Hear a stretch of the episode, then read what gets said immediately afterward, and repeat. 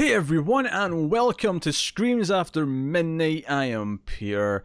That is Tim, my co-host. Say hello to the people, Tim. Never. I refuse. People. What?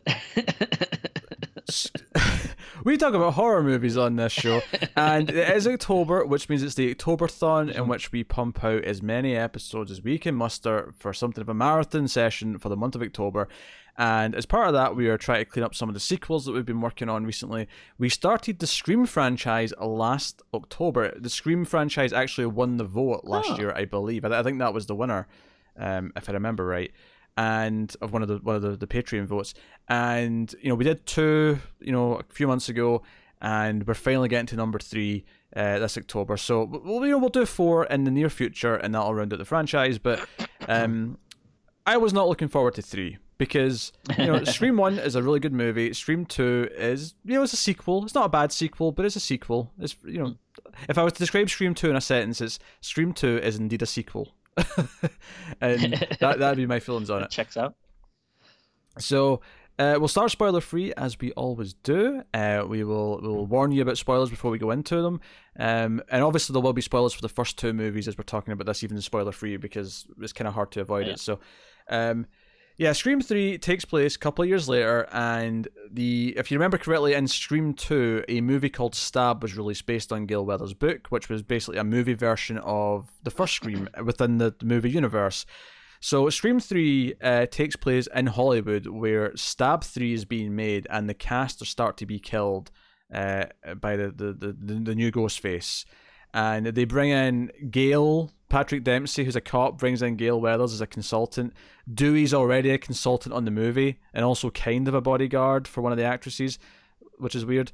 And then Sidney eventually comes in because uh, she's been harassed by a killer, because of course she is. Um, and yeah, so it's all and it's all about the secret past of Sidney's mom, who came to Hollywood when she was like a, in her late teens and was here for a short amount of time. Um, so that's the the gist of the movie. Um, so I was not looking forward to this because Scream Three, even when I first saw it back in uh, two thousand, uh, if that's when it came out, yeah, I thought it was ninety nine, but I guess it's two thousand. Um, I hated it at the time. Um, watching it again, I'll just say it right now. I still hate it. I think it's a terrible movie. It's a complete mess, and we'll get into why in a bit. But Tim, how do you feel about Scream Three? Um, I was looking forward to it because I, I, I also remember not liking it. But I mean, like everything, sometimes I, I get a little excited to watch something I haven't seen in a while because like, ooh, maybe I'll have a, a brand new appreciation for it. But uh, no, it definitely wasn't the case with this one. This is uh, an awful, awful movie. I yeah, I'll I'll agree with you, and I'll say I straight up hate it. Um, there's a few, very few, good ideas. Like um, w- when you're talking about like a kind of a meta series like this, I do think the idea of you know setting it in uh, like Hollywood and you know the idea of you know uh, they're also making a movie and then you know people in the movie are starting to die. Like okay i can see where there's fun stuff in that but it really just amounts to like a movie that just feel I- I feel like sometimes they make these kind of movies where it's just like Hollywood people that want to be like, oh my god, isn't Hollywood crazy? Like let's just make jokes about like Hollywood and actors and like everything just feels like so much like oh look at look at us poking fun of ourselves, but it's like not funny. It's so stupid and uh, and the horror is not good. Yeah, and nah, it's uh That's that Like, stuff is the- tedious. I just just on the, the Hollywood like you know lifestyle and talking about producers and how th- like all of that stuff is really tedious to sit through. And all, all the jokes about you know because uh, Carrie Fisher has a cameo in this movie and she makes a joke how she's not Carrie oh, oh, Fisher, Oh, that is but but she looks like Carrie that's a- Fisher. that's my yeah. That's my most hated joke of all time. I hate whenever a movie uh, makes that joke. Like, uh, there's a whole thing that they do in, uh, I think it's the second Ocean's. Uh, I think it's Ocean's Twelve. They they do a joke like that with Julia Roberts, and I, I just absolutely hate it. It's just you know when you have like a nerd brain where you have to overanalyze stuff but then it just kind of makes you you know start thinking like oh whoa wait in this universe this person does exist and they're being played by this person but it's not really that person because they're saying it it's it opens up a can of worms i really hate it and it's not funny it's stupid Um, I, I I mean, I don't necessarily hate. Like if you build your movie around it, it doesn't necessarily not have to work if you've got something sort of fun idea with it. Like kind of like um, I mean, he wasn't Sure. actually playing Eddie Murphy, but you remember Bowfinger, where Eddie oh Murphy sure, yeah. plays both the actor but also this dorky guy, and he's playing both characters. But oh yeah, yeah. you know, and, totally fine, yeah. And, and they use that in the plot, like. You could have done that with like the actor just being Eddie Murphy, and it probably would have still worked. They didn't, but it would have, would have probably still worked, you know, Yeah. for the joke, um, and for the character, because it was like the entire movie was built around, oh, we're going to fake it with this guy who looks like him and claim that he's in the movie. Like that, that was the point of the movie. Um, so yeah, yeah, yeah, like all those jokes don't work for me. The horror is terrible. There's so many scenes in this movie where you've got a group of four or five characters who are all scared as a pack because the killer's around, and I'm like, it is just a dude with a knife. Like if you stand back to back, like one of you may get stabbed, but you'll be able to like take him down. Like I don't see why, Yeah. especially like. You know, there's a scene at one point where there's literally like uh, three guys and two girls, uh, and you know, I mean they're all adults, but you know what I mean. Like, the and they're just they're in a house and they all get freaked out because they, they know the killer's around somewhere. And I'm like, there's five of you, and one of you is an ex cop with a gun. Like, why are you all Yeah. freaking out like you're a bunch of children and like this, this big bad boogeyman's coming for? Like, just stay together. You know, watch all directions, and you will be fine. But for some reason, they're all screaming and shrieking, and we're supposed to, you know, and the music, the score's going dun dun dun, dun, Yeah. and and I'm like, I'm supposed to, I'm supposed to be acting like I'm scared or scared for the characters right now, and I'm like, I can't be because there's there's no tension to this. Um, it's yeah. weird. And it really yeah, and, and it's kind of weird because so much of the movie it feels like it's not about Sidney. Except for like then the end it becomes all about her. Do, do you know why this Like- is, Tim? There's a reason for this. Okay, what enlighten me? Um, I can't remember the exact day count, but uh, it was on the commentary. I remember listening to the commentary back, and you know when I got had the DVD, you know, back Yeah. in the day. Um, but they only had uh, Neve Campbell for something like eight or nine days to shoot all of her scenes. So oh they, Jesus. they they specifically wrote the movie to accommodate the fact that they only had her for a limited time. That's why for the first like half of the movie, she's got a couple of scenes at the you know the house in the middle of nowhere, which Yeah. I'm I'm going to make the assumption they shot all of those scenes in one day. And then had her for Yeah. you know the rest of her, her stuff for like a week, and that's like so that's why the movie she's missing for even though she's supposed to be the main character of the franchise, um because I think Yeah. the, the fourth movie, which I don't remember too well, but I remember it being more of an ensemble in that movie where she felt equal to Dewey and you know and Gale and Yeah. the, some of the new characters in the fourth movie. But whereas this one, it's weird because the plot is still clearly supposed to focus around her. She's still clearly supposed to Yeah. be the, the linchpin of the plot because the whole thing's about her mother's backstory. And that's the other thing. I hate everything it adds into the backstory. We'll get to that properly in spoilers. I hate all of it. I hate Yeah. everything it says about you know how it inspires the original movie. I hate everything it says about you know because they do the thing where they bring Dewey, uh, not Dewey, sorry, uh, uh, Randy, uh, because Randy, Randy. Get killed, Randy get killed in the second movie, and they went, oh shit, he was like a lot of people's favorite character because he was had to hold the horror movie rules. So they have this force thing where he made a videotape talking about what happens if there's a third movie, which is really funny So now stupid. because he keeps talking about oh, if it's the third movie in a trilogy, that's the final chapter, and I'm like, uh, Scream Four happened. Now, don't get me, now, don't get me wrong. Part of the meta joke in Scream Four is that it's a reboot that comes back years later, which, to be fair, was a thing that was happening with a lot of franchises. So, th- so if Yeah. like I can't really fault it too much because the whole joke in Scream Four is it's making fun of like Friday the Thirteenth and all those other things coming back after being gone for years when they're supposed to have ended. So. I don't want to like make fun of it too much for that, but it does play weird in this scene knowing there's a Scream Four because he's like, "It's the final chapter. Anyone can die, Sid, including Yeah. you." Um, which And is which is weird. It's also On you go. On you go.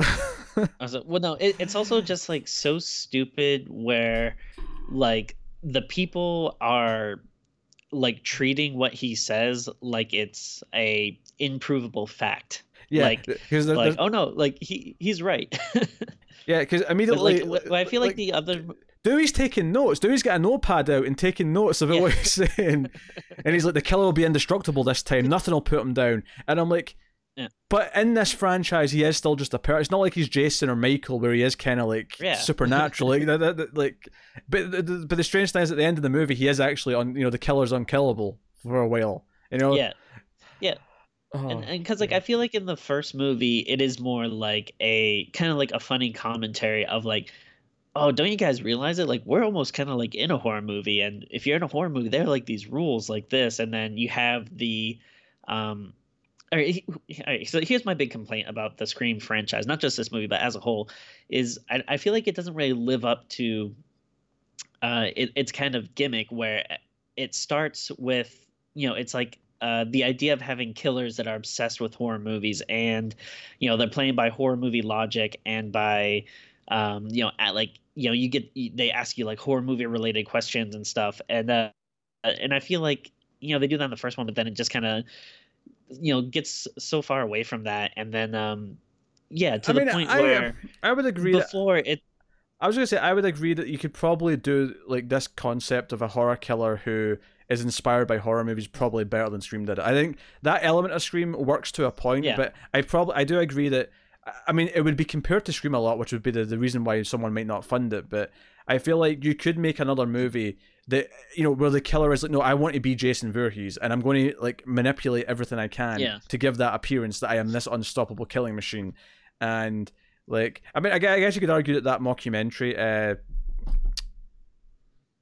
Leslie Vernon, uh, behind the mask, oh oh yeah yeah. Uh, like behind the mask. Behind the mask, yeah, the rise of Leslie Vernon, whatever it's called, like that kind of did that in a weird way in a sort of mockumentary Yeah. style, but um, you, you, I mean, you could do something more with that, um, but you know, for for me, you know, Cabin in the Woods came out, uh, you know, and Oh, sure. ba- basically said, hey, this is how you do the meta like satire for horror movies, um, yeah.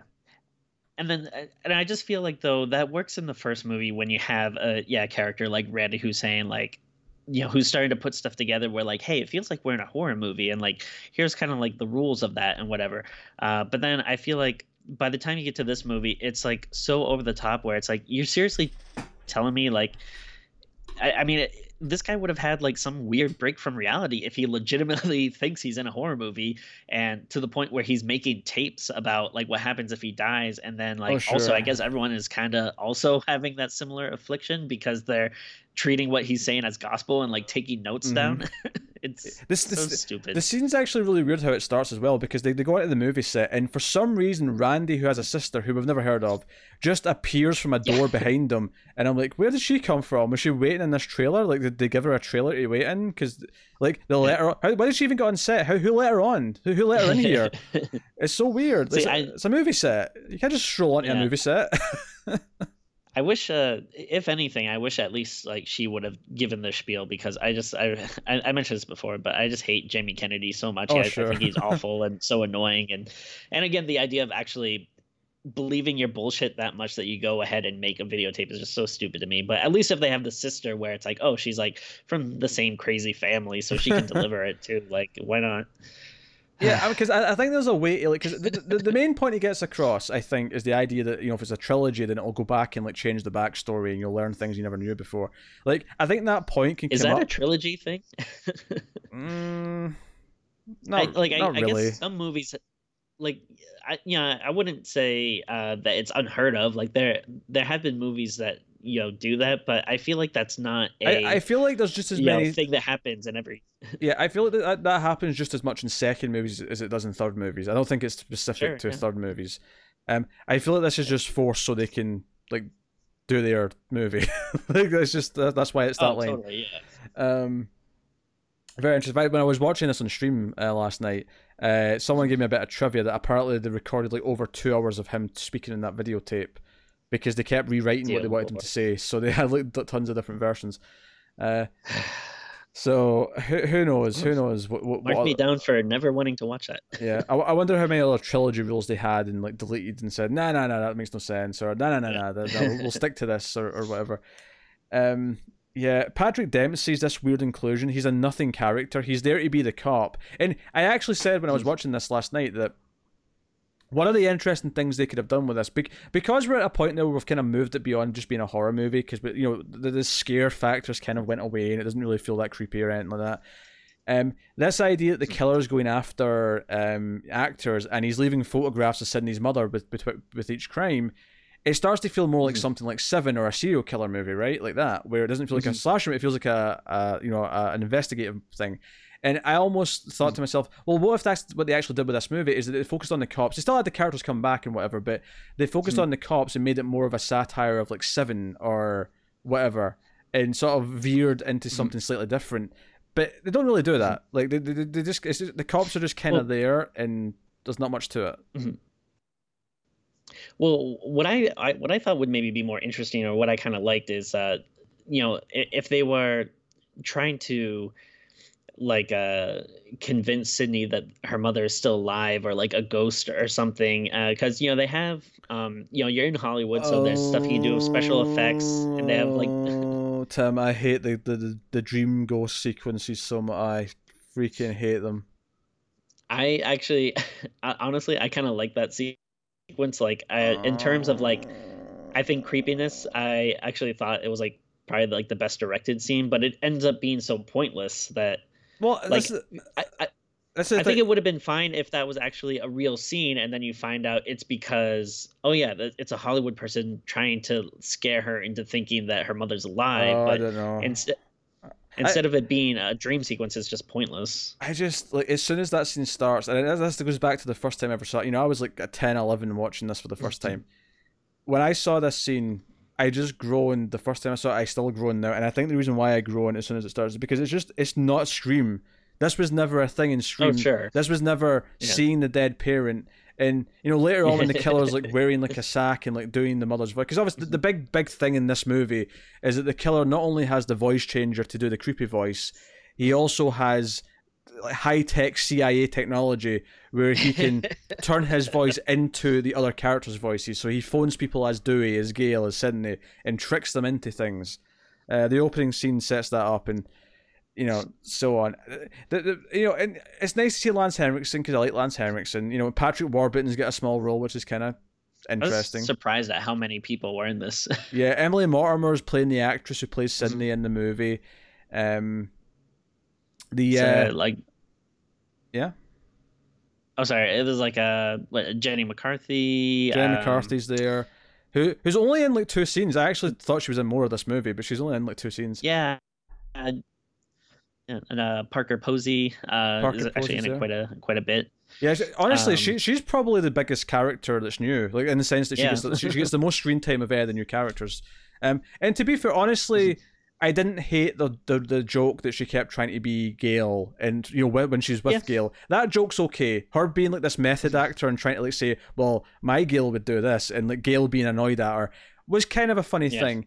Um, although funny enough, when I was watching it last night on stream, one of the the most common like uh, things that were being said in chat when Gale showed up was how much uh, they all hated her haircut in this movie. She's got this like these like small bangs which which you didn't it's have weird. in the others. Yeah. Uh, it is kind of weird. It looks very different from the other movies, but it's it's a whole yeah. thing. Um, no, the whole thing, I like like all these other ca- characters. Uh, the the dude that's playing the, the black guy who's playing the not Dewey, uh, not sorry, the, the not Randy replacement. Uh, mm-hmm. he, I believe he was in Sister Sister. I think I remember him from Sister Sister okay. back in back in Nickelodeon in the day when I when I'd watched such a thing. Um, yeah. Which I would have been when this came out, because even though I was watching horror movies already, I was st- I was still watching you know stuff like that. Sure. Um, yeah. So there's a lot of faces. There's a lot of faces in this that you recognize uh, from from various things. Um, I, I, didn't even recognize Emily Mortimer right away. It was it was it was only later where mm-hmm. I saw Alex. I was like, oh yeah, as I say, young you know Mortimer. Um, yeah. You know Roger Corman's in there at one point. Mm-hmm you know, and there's a Bill, there's a, not Bill and Ted. Uh, there's a you know Silent J or Bob. Jay and Silent, Jay and Silent Bob. Bob. That's the phrase I'm looking for. That is like unbelievable to me that you would like. I I mean, again, I, I guess if you're trying to have fun and trying to do like a Hollywood send up movie, whatever, you can have dumb cameos, but like, you know, it's you know, I guess there's always jokes and funny moments in the Scream movies, but I don't think of it as like a funny series. And this is just like such a crazy thing to have. It's like truly, truly bizarre.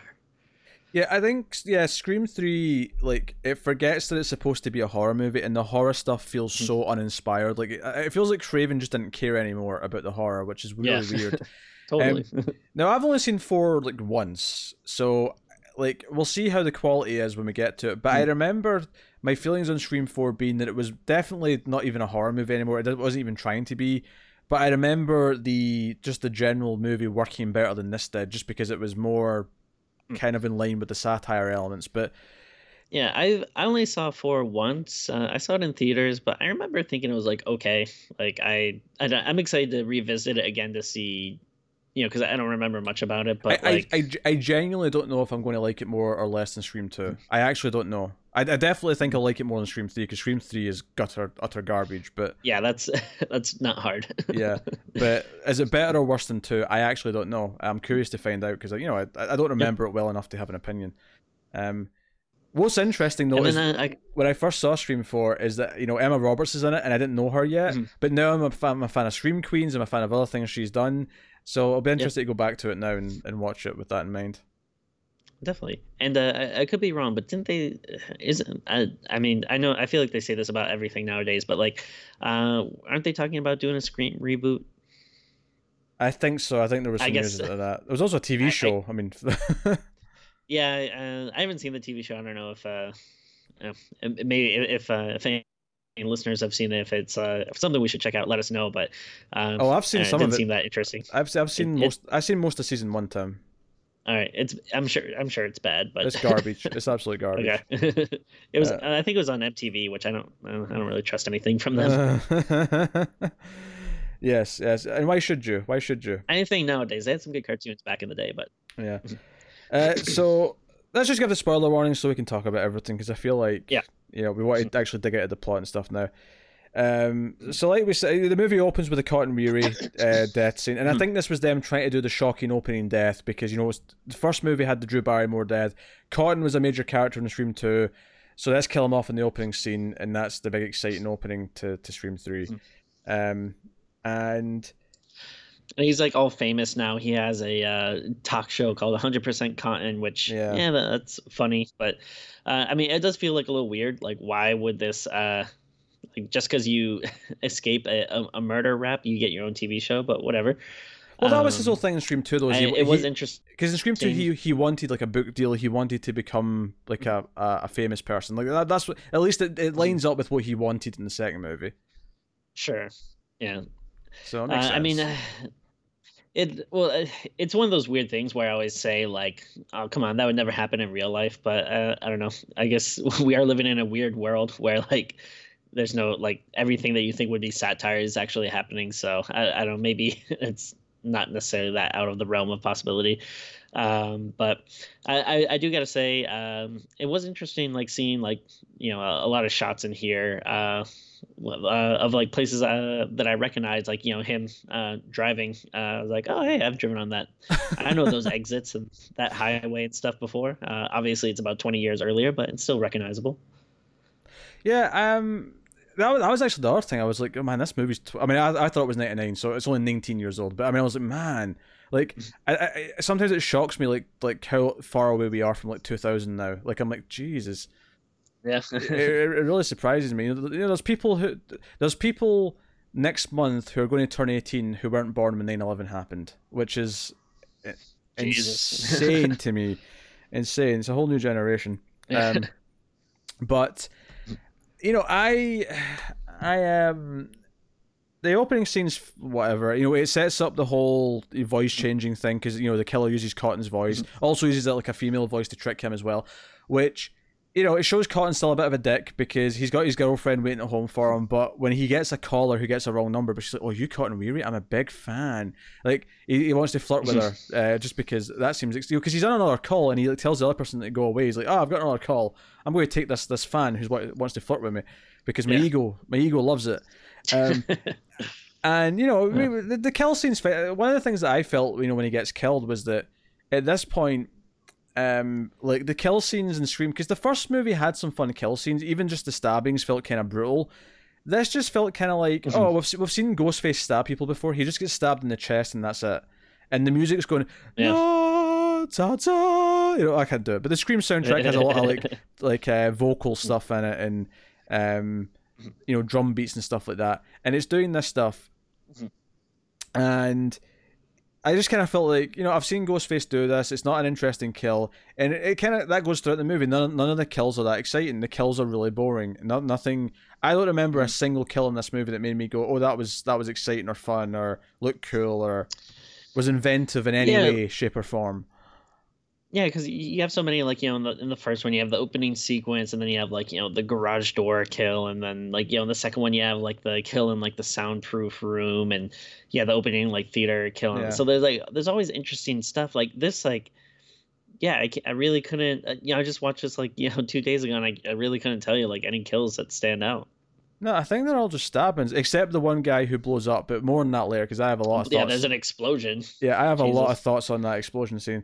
Um, and you know, because they because they figure out that they're killing them in the order they die in the script, because it's the actors who are being killed off. And Cotton was in the movie; he was actually going to play himself in the movie. Jesus. Um, Yeah. I know, weird. Um, but like, Mm. so so you know they're on set, and you know I, I do kind of like there's uh, the, the the Patrick Dempsey's partner, uh, who I kept referring to as not Ben Stiller because he looked kind of like Ben Stiller. Um, yeah. yep. uh, he he uh, he was really deadpan in his delivery. He has nothing to do in the movie really, but he has a couple of deadpan lines that made me laugh.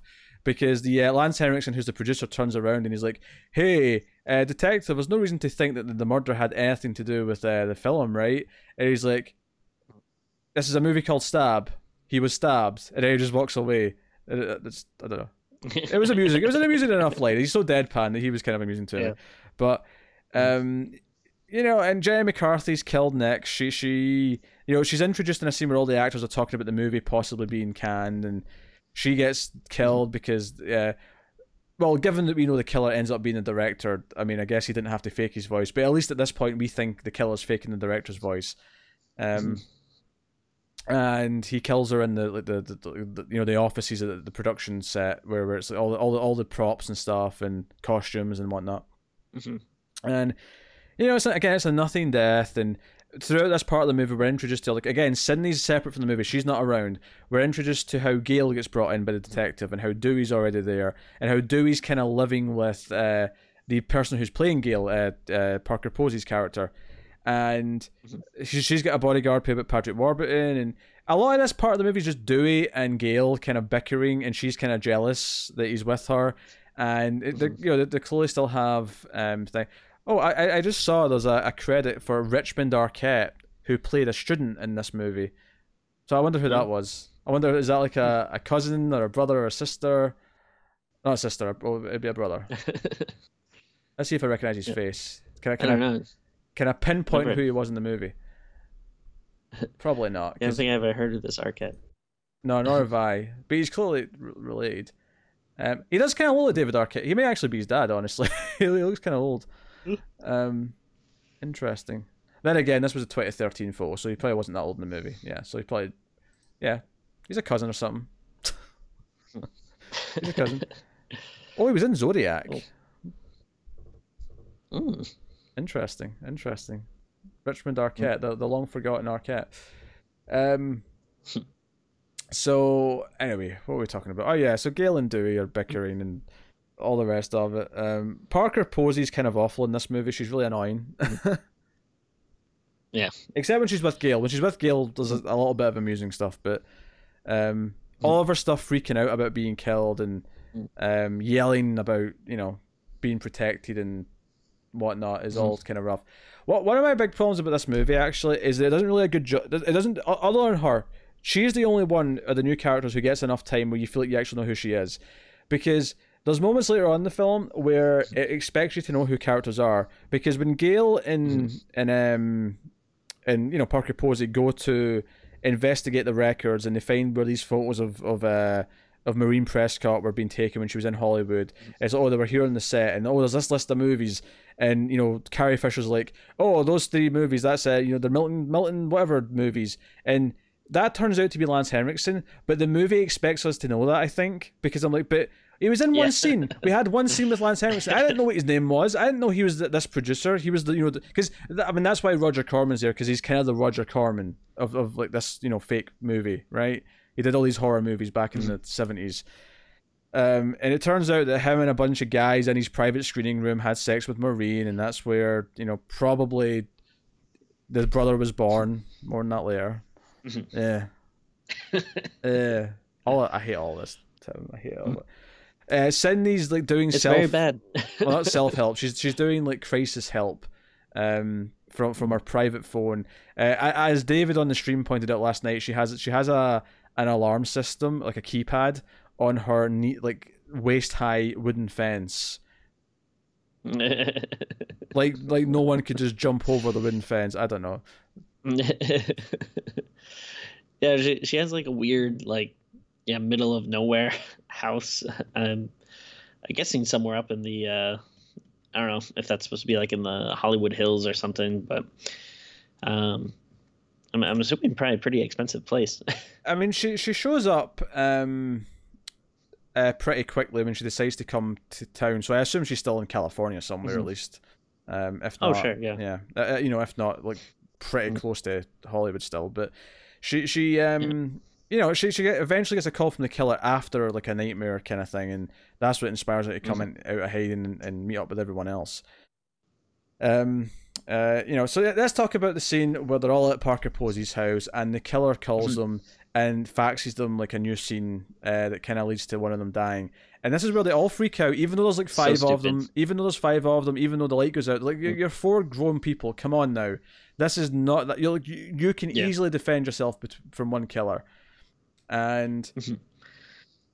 Especially since the killer always uses a knife. I mean, this is this is the important part here, right? Like the killer yeah. uses a knife, um, but they all freak out and mm-hmm. run outside. But like the the one guy who plays Dewey in the movie, goes back in. Notably, it's not David Schwimmer, like the joke in the second movie said. Um, but he basically reads the script and he, he lights his lighter to see the, the, the text. And it mentions, you know, the, the the person who dies is whoever, you know, or the person who lives is whoever smells the gas. And he, he causes an explosion. So, two things. First of all, he doesn't smell the gas because gas is a pretty strong smell. I mean, have you yeah. smelled gas in, in, in, like a house when it's like you know when there's like a leak or you've left the the stove on or something?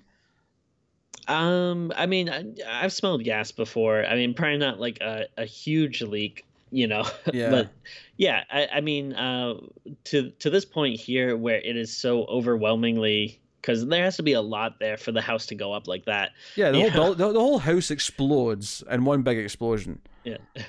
So yeah, yeah that, that, should definitely be noticeable. yeah, uh, but not only that, what what really gets me about this scene is that the visual effect shows how shows the guy himself exploding first. Like he kind of explodes. It's as if the explosion comes from behind him and goes through his chest, and then the building explodes. It's a really weird visual effect. Like, I don't know why they made that choice. It looks so stupid.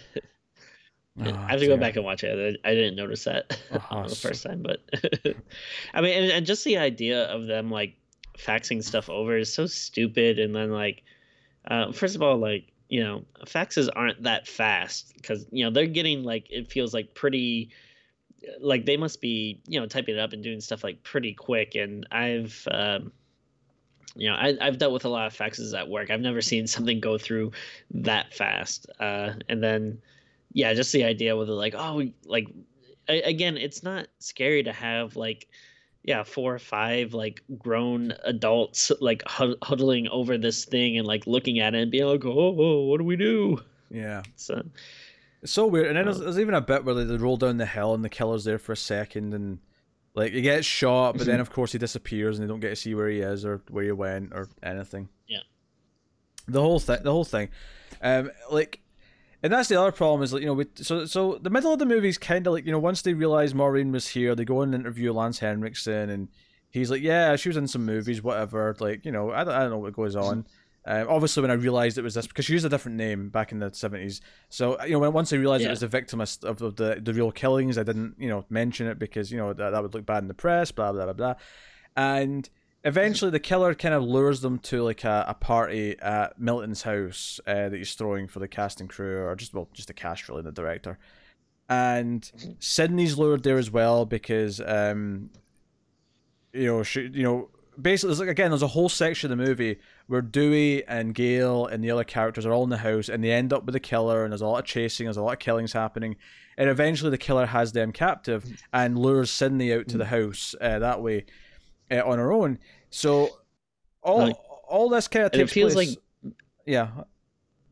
So uh, when like it feels like again, it's not like scary, but it feels like a Scooby Doo episode where like they're running around this house and they're oh, falling oh, yeah. into secret passages and like that's dumb. no, it really does. They're looking for like the secret hidden screening room and they end up and there's all these scenes. You know, eventually uh, Parker Posey gets killed like through through this mirror. You know, of of course Milton has this creepy like one way mirror like in his bedroom or whatever, so he, so people can watch what's happening in it. Um, mm-hmm. of course he does the creepy bastard. Uh, but you have um a good like 20 25 minutes of the movie again without Sidney. It's like there's a reason why Sidney's not here for the bulk of this third act. She she's separate and then until she shows up at the end because it's just the other characters and we have a bunch of things. We have you know. Uh, Gale, there's a stupid knife throw at one point where the killer throws a knife at Dewey's head and it hits him like handle first and knocks him out. Um, you know, we we have all these things. In fact, there's several scenes in this movie where Dewey's a complete idiot. Um, Dewey at one point says that he'll protect someone and he won't let anything happen to her, and he immediately gets punched in the face. So the killer just comes out from the side and punches him in the face. Uh, there's another yeah. point in the movie after this where he he warns someone about something and then immediately electrocutes himself in the, in the outlet because he's like trying to like tinker with the, the phone or something, um, and he gets mm-hmm. electrocuted. So Dewey is a complete idiot. It is is something else. Um, they make they, they make him a complete buffoon in this movie, uh, and I, I, know he was always mm. kind of a klutzy goofball, but like in this, he's especially useless. Yeah, it's like they they really amp it up, and uh, and and again, much like a lot of the other comedy in the movie, it just it doesn't. I don't know. It's not funny. Like, you know, you can kind of give stuff a pass if it's like you know if it's maybe not what you're expecting but it works like that's fine but it's just like I I'm never laughing. Like the jokes aren't funny. They're not hitting. It's just like very groan worthy. yeah, yeah. There was there was a joke. Jenny McCarthy had a joke actually where she was saying, "Oh." Uh, all these scenes are cliched. I mean, getting killed in the shower. Yeah. You mean really? Haven't you seen Vertigo? Like you know, obviously she's referencing Psycho, yeah. but she says Vertigo. I, like ha ha ha. You know, there's, yeah. there's there's all these really forced jokes. Um, but ultimately, what I want to talk about here at the end of the movie, the big thing I want to really get into is when Sidney does show up, and we end up in the private screening room. Um, uh, we get the reveal of the killer. You know, we get all the footage, the home footage shot of Maureen, like before, you know, the year before she died, where she was meeting up with Billy's dad and you know other stuff, because mm-hmm. uh, she was having an affair with him as well as Cotton. Um, and I guess it's kind of implied that Hollywood, like, because I mean, at least the way the killer sees it, you know, uh, Roman when he starts talking about it, he basically considers her being like assaulted by these producers and actors as like that was that's what made her quote unquote a slut, and that's why she became the way she mm-hmm. is, uh, why she was having affairs with mm-hmm. so many men. Like that, that's what he blames for it. Um, I have so many questions about him in a minute, but so we find out that Roman's the killer, and th- again, first problem I had with this is that he took off the mask, and I went, you know, not not this time because I, I, I remembered it, but like the first time I saw this movie, mm-hmm. my first thought was, "Who's this?" Because Roman Roman is wearing glasses throughout the whole movie, so he's not quite as recognizable immediately. But much like when they said mm-hmm. Milton's name earlier, as if we're supposed to know who that was, he's not actually that prominent enough in the film that it feels like he's he's like, and I kind of had this problem with two, where the killers ended up being these really minor characters, right? But yeah, Roman's such a small character. He's basically just there for comic relief up until this point that it just feels mm-hmm. so forced, and it just is like really him. Um, so that's problem number one. Problem number two is that the way this in- integrates at the backstory, where he actually inspired Billy and uh, whatever thing his character was called. Mm-hmm. Um, in the first movie, he actually inspired them to do the killings in the first movie. So I hate that. I hate that the first movie only happened because this guy, who we've only retconned into the story in part three, like t- you know, told Billy and showed Billy what was happening with his dad, and that's what inspired Billy to do what he did. I hate it. It's it's really annoying, and I mean, I don't know if they're trying to go for a meta thing where they're like oh yeah, we're shoving this stupid retcon here uh, on purpose because isn't it annoying when movies do that? Like I don't know if they're trying to say that, but um, it, it just kind of comes off as no, this is a really dumb retcon that makes um, you know what was a pretty simple story of the first movie into now this dumb complicated mess where you know you have to start thinking like oh, okay so when you're watching the first movie uh, you know he's in the background filming stuff and then you know sending these things to these guys and kind of inspiring them and you know he's like this weird puppet master. Like it's kind of like the same problem i have with a lot of the um Jigsaw movies, uh, or you know Saw movies, where Yeah. it's so complicated, and you just kind of have to go with the fact that there's this like mastermind that's manipulating things in a way where everything works out exactly how they want it,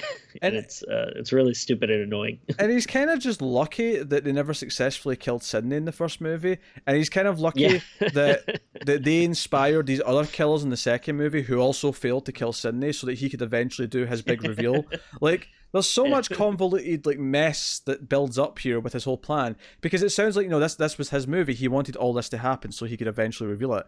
Uh, so here's the other thing. Here's the other thing. He keeps saying in this scene how he never had the family that Sidney has, that he has nothing, that he's a, he's a loser. He mentions earlier in the film that he's almost 30. He is directing a studio produced movie at 29. That's actually really successful. Most directors don't get to make feature movies until they're at least in their 30s. Some some directors don't get to do it until they're in their 40s, for Christ's sake. Like, like, like he, he should feel so lucky that he gets to do this.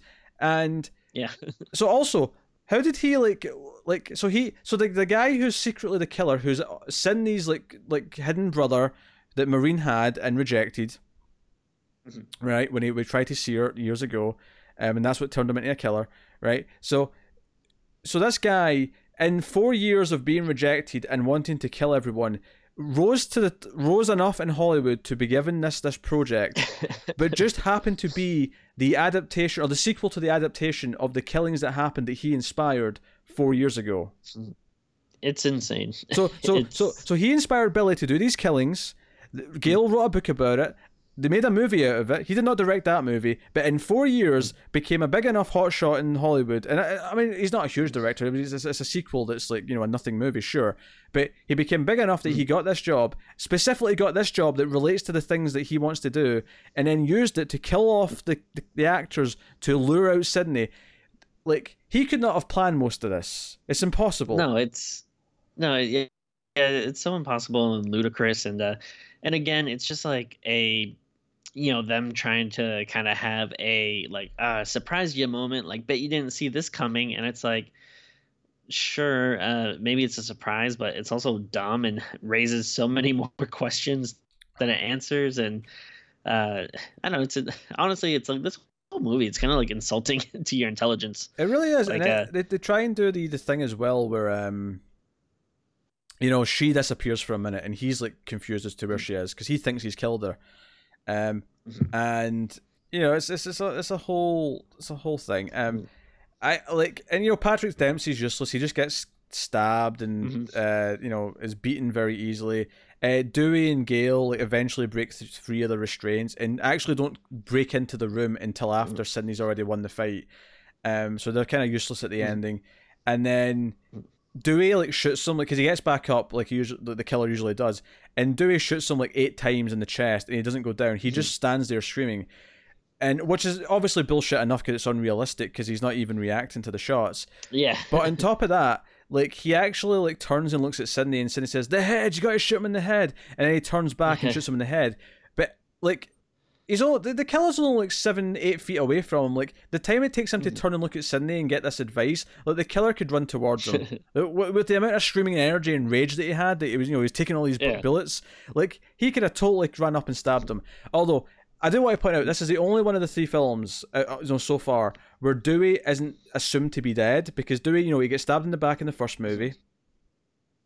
Um, and he gets stabbed in the soundproof room in the second movie. And both times, it's kind of at the end, it's like, oh, he's on a stretcher, he's okay, that he's actually not dead. Um, this movie, they didn't do that, uh, which is cool. And then the other thing they, they, they did is almost a surprise and a twist that there's only one killer because the first two both had two. yeah, yeah. Um, unfortunately, the killer is so absurdly like convoluted that Mhm. and uninteresting that it doesn't matter. He's terrible. It's, it's absolute garbage. I mean, it almost maybe would have been more interesting if it was just like some weird copycat killer where they take off the mask and it's just like, who's this guy? Like, I have no idea. uh, Yeah. Instead, it's like, oh, the shoving this backstory into it is like just so, uh, so messy. And yeah, the whole. I mean, I, I don't know exactly how they work, but like, even if you're wearing a bulletproof vest, like there's still got to be like some impact. Like it's not like you just feel nothing. like yeah, because because uh, Sidney's wearing one and she goes down, but obviously she's not killed. But you know she she feels the impact. Mm. Whereas he is just like taking it like a tank. He's not even reacting. Yeah, and like I guess maybe you can say like he's so hopped up on adrenaline or or whatever. Maybe he's you know uh having like a different type of reaction and stuff. But yeah, there should still be something and. um yeah and, and it is weird like that he is like almost like a monster at this point. Like he's just screaming uh but it, it's also very strange that he's yeah not running after them. Like you know slicing trying to slice them or something. He just like gets up and screams and it's like it, almost again like he knows like oh this is the part where i have to like stand up and try to scare you and then um yeah I don't know how many bullets uh, his gun holds because it's like just kind of a small gun, but it seems like it, it shoots quite a quite a number before he finally shoots him in the head. Yeah, yeah, and yeah, apparently these killers are like zombies. You have to aim for the head. I mean, like, which was a fine joke in the first movie. It was a fine when they first brought that up. Um, and in the Yeah. second movie, it was a lesson, but at least it was funny because they were expecting the one killer to get up, but it was a second. It was the second one who got up, so they kind of subverted your expectations. Um, this this movie is like okay, we've done this already, where the killer gets back up. Like we don't need to do it again. It's just it, it, so much of it feels like a retread. It just feels like the heart wasn't in the story, and so much of the story was written the way it was because they couldn't have Neve Campbell for that many days, so they had to sort of Yeah. write it so she's missing for a lot of the main plot. It's really weird.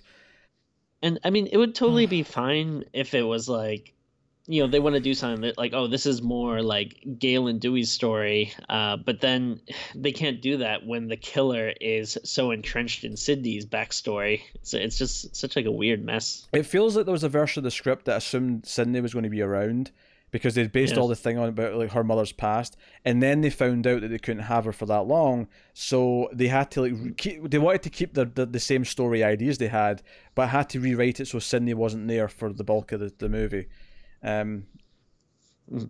I don't know. It's it's weird. Uh, I tell you, we never talked about the scene where Sidney's at the the movie uh, set. And she's in the set of the, Oh, yeah. the houses from the first movie because they've got the, the, the, house where the party happened and also Sidney's house. Mhm. So she goes into Sidney like her own bedroom in the movie set. Um, and of course the killer shows up with the, the sheet over his head and he's doing the he's doing the, the, the voice, the mother's voice and trying to freak her out.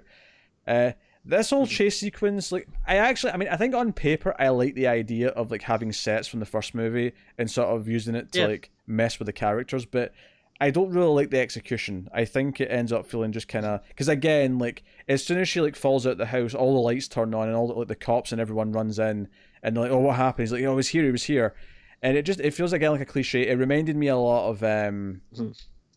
Scenes in the first two movies where Sidney's attacked, but then there's no no sign of the killer, and they're debating if it really happened or not, or you know, or if or if it's the boyfriend who's the killer in Scream Two. Like just all, Mhm.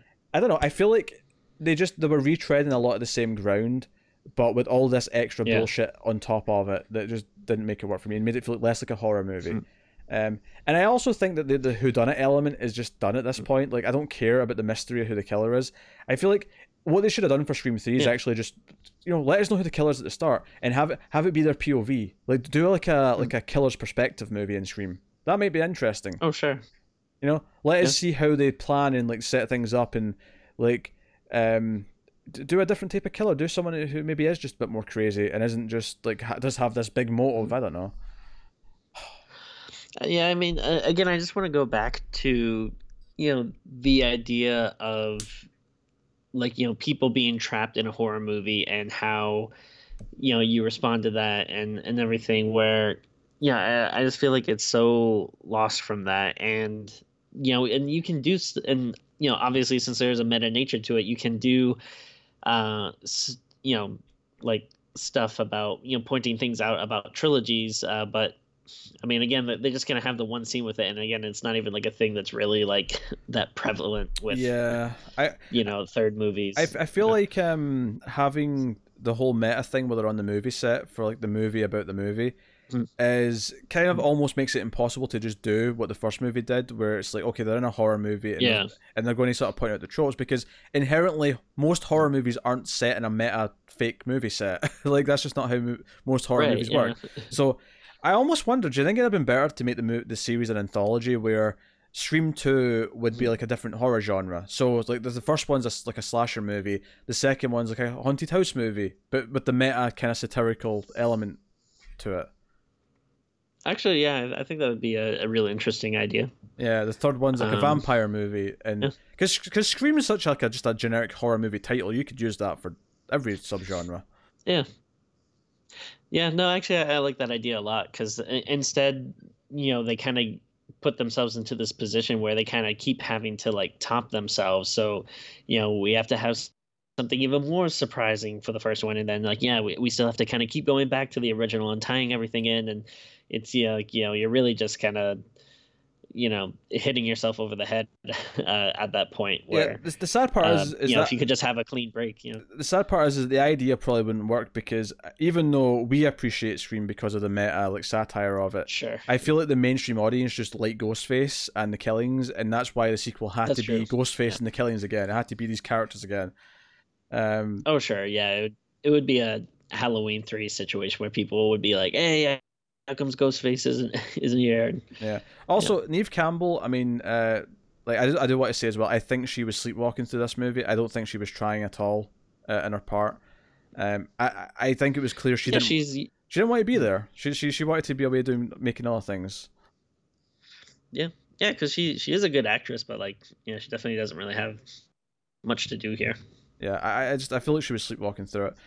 Um, Mm. so yeah, the movie movie's really rough. Uh, obviously, the end of the movie is they're back at her place. Uh, apparently, she Mm. might be dating Dempsey because he's also there with some popcorn. Uh, but now she's willing to leave her door unlocked. Oh yeah. that's that's the big end of the movie. Yeah. Is that she's willing to leave her door unlocked? well, not even unlocked, but like the door is blown open and she just leaves it open. Yeah. it's Yeah. like, well, at least close it. Yeah, I, I wouldn't leave it open either. But she's in the middle of nowhere. Maybe this is like you know, yeah, yeah, yeah. Leave it open. Let the fresh air in. Why not? Um, I don't yeah, know. let the rattlesnakes and the badgers come in. Sure. Yeah. Uh, Dewey is uh proposes to Gale, and Oh yeah. so that's the thing that happens. Because you see, be- be- between two and three, they actually got married in real life. So, um, oh, that's nice. so you know, I mean, they're divorced now. I I, I think they were divorced before Scream Four happened, actually. So, but it's so it's funny that they're actually still a couple in Scream Four, but they're actually they were already divorced by that point. So, you know, Oh. there's a thing. Uh, I'm sure that was fun to to to act out. Um, yeah, Scre- Scream Scream Three is just a really rough time. It, like this, the scare stuff Mm. doesn't work. The kills aren't inventive. The characters, the, the actors don't feel like they want to be back for the most part. Um, it's the the, the script has been Frankensteined out of because the plot ideas I don't even like. The retcons to the story I don't like. But then they had to Frankenstein it to fit like Neve Campbell's schedule. So the whole thing just feels a bit messy. The cop mm-hmm. characters are just dull. Everything about it just feels like like emotionless and there has no like spark behind it. Like you know, Scream felt like no, Wes Craven had a great idea and he wanted to really explore it, and then Scream Three feels like no, no, the studio want a sequel, so I'm going to churn out a sequel, and this is Mhm. what it is. It, it feels like such a studio sequel, so. Uh, that's Scream 3. It's a big giant dog turd. Timmy, Yeah. would you like would you like to rate the movie? Would you like to summarize? I mean, I wouldn't, I wouldn't like to, but I guess I have to. Um, uh, I I feel bad because you know I love my boy Wes Craven. Um, you know, so I hate to, uh, you know, to give a movie of his a low score, but I think I got him, man. I, uh, yeah, I'm I'm trying to think of like, you know, it's like ah, it's Wes Craven. It's a you know, a notable franchise that a lot of people like. So I feel like I can't go too low. But then when I'm trying to think of like, you know, stuff that I would give points for, you know, it's like, well, uh, the, there isn't really like, you know, the characters aren't great. The the kills aren't good. hmm The story sucks, and you know, and and not even to the point where it's bad, but to the point where it actually makes me angry. So it's like, I can't really think of like almost any saving graces about it. Uh, so, I mean, it's gonna be pretty low, but I think I'm gonna give it a two, just because like, you know, Yeah. I, I, at least we'll go that high because you know it is like again, like you know, we, we say before of like really low scores where it's like, well, at least it you know looks like a movie. at least the camera is pointed in the right direction. the you can tell what's happening with the lighting and yeah, like, um, you know, I I do like these characters to an extent that I guess I'm not like angry to see them, but again, I can't really think of what else would make me want to go much higher than that. Yeah, I feel like I I am going to go with a three out of ten. And again, the three is basically because it is a professionally made movie. It looks like a movie, and it you know because typically when I'm going lower than this, it's because it makes me so angry because the technical qualities are like so bad. It's incoherent. I can't make sense. This this is kind of yes. a me- this is a very messy movie in terms of its script, but it does. I mean, it, I'm never confused by it. Like a lot of the choices are terrible. Like the the, the story directions and sure. like the, the things they do in it are terrible. But it does at least makes like I can follow it. Like I don't know if make I don't know if I want to say it yeah. makes sense, but I can follow it. Um, right. And yeah, so I'm gonna give it a three out of ten. It's really bad. It's it's you know it's it's a it's a nosedive in quality. Uh, and two wasn't even that good, but it was it was fine. It was a fine sequel with some ideas that were okay. And yeah, like I know a lot of people that really like two. Um, it, it's definitely not for me. I mean, even even going back, I'm just you know starting to wonder how much I, I, I like this franchise. Uh, but I, I know it's beloved. I know a lot of people like it, but I don't know. No, I mean it's, it's, got, it's got one really good movie. Like that, that's what Scream is. It's got mm. one really good movie, and then your mileage may vary with like the, some of the sequels. But I think yeah. th- three is the one that most people dislike. Three three is the one that's just no, this is just shit. yeah, that's just how it is. Um, so yeah, that is uh that is Scream three. This has been another episode of Screams After Midnight during the Octoberthon of 2019. Um, thank you very much uh, for for joining us. Um, you can support the show and everything we do here and all these episodes we're producing by going over to patreon.com slash mailfuzztv where you can support us for as little as $1 per month and you get bonus episodes once per month. You get four during the Octoberthon actually. There's four exclusive episodes going up. But for $1 per month, you get an exclusive episode every month. And you also at the higher tiers get to do things like vote on episodes and get to sponsor things and get your name maybe in the end of the videos and things like that. Um, you can support us by going to Apple Podcasts and giving us a rating on the audio podcast version, a nice five star rating. It helps people find us and give us a review. Uh, you can get us on Twitter at Streams Midnight uh, to get some shenanigans on there. Uh, also, it's worth mentioning, uh, going back to Patreon, that there's there's goals, of course. If we hit 250, we're going to start a monthly live stream mm-hmm. called Streams After Midnight. Uh, so do check out that. Um, but no, um, that is uh, that is that is us. Uh, and I will mention uh, there'll be a deadline. I think the deadline I've got set is the twentieth of October. But if you want to, you can send in your top fifty horror movies of all time, ranked and numbered in order from one through fifty, and your movies will get points based on where they land. And there'll be a results show at the end of the month. Me and Tim are going to go through and see what the winners are, you know, what, what the top 100 horror movies as voted for by you guys, the MailFuzz TV community, based on those lists you send in. So make sure you send them to mftvquestions at gmail.com where you can just put in the subject top 100 horror movies and just make sure it's very clear where your number one is and number them. And you're just sending a list of top 50, top 50 horror movies, and it'll go towards this this vote. And there'll be a results show of a top 100 uh, that me and Tim will, will sort of I'll read out and Tim can react mm. to them and we can poke some fun at uh, your guys' taste, uh, basically. So that's something we'll do at the end of the month. So the deadline for that is the 20th of October. So please do that. Um, but that is us. That is us. So uh, thank you once again uh, for watching or listening. Uh, we've got reviews going up every day or almost every day during October. So thank you very much. Uh, check out uh, some more of them. Look forward to Scream 4 sometime in the next few months. We'll get to that and cross that off the, the list. And yeah, that is us. So thank you once again for watching or listening. We always appreciate it. Keep watching scary movies, guys, and we will see you next time.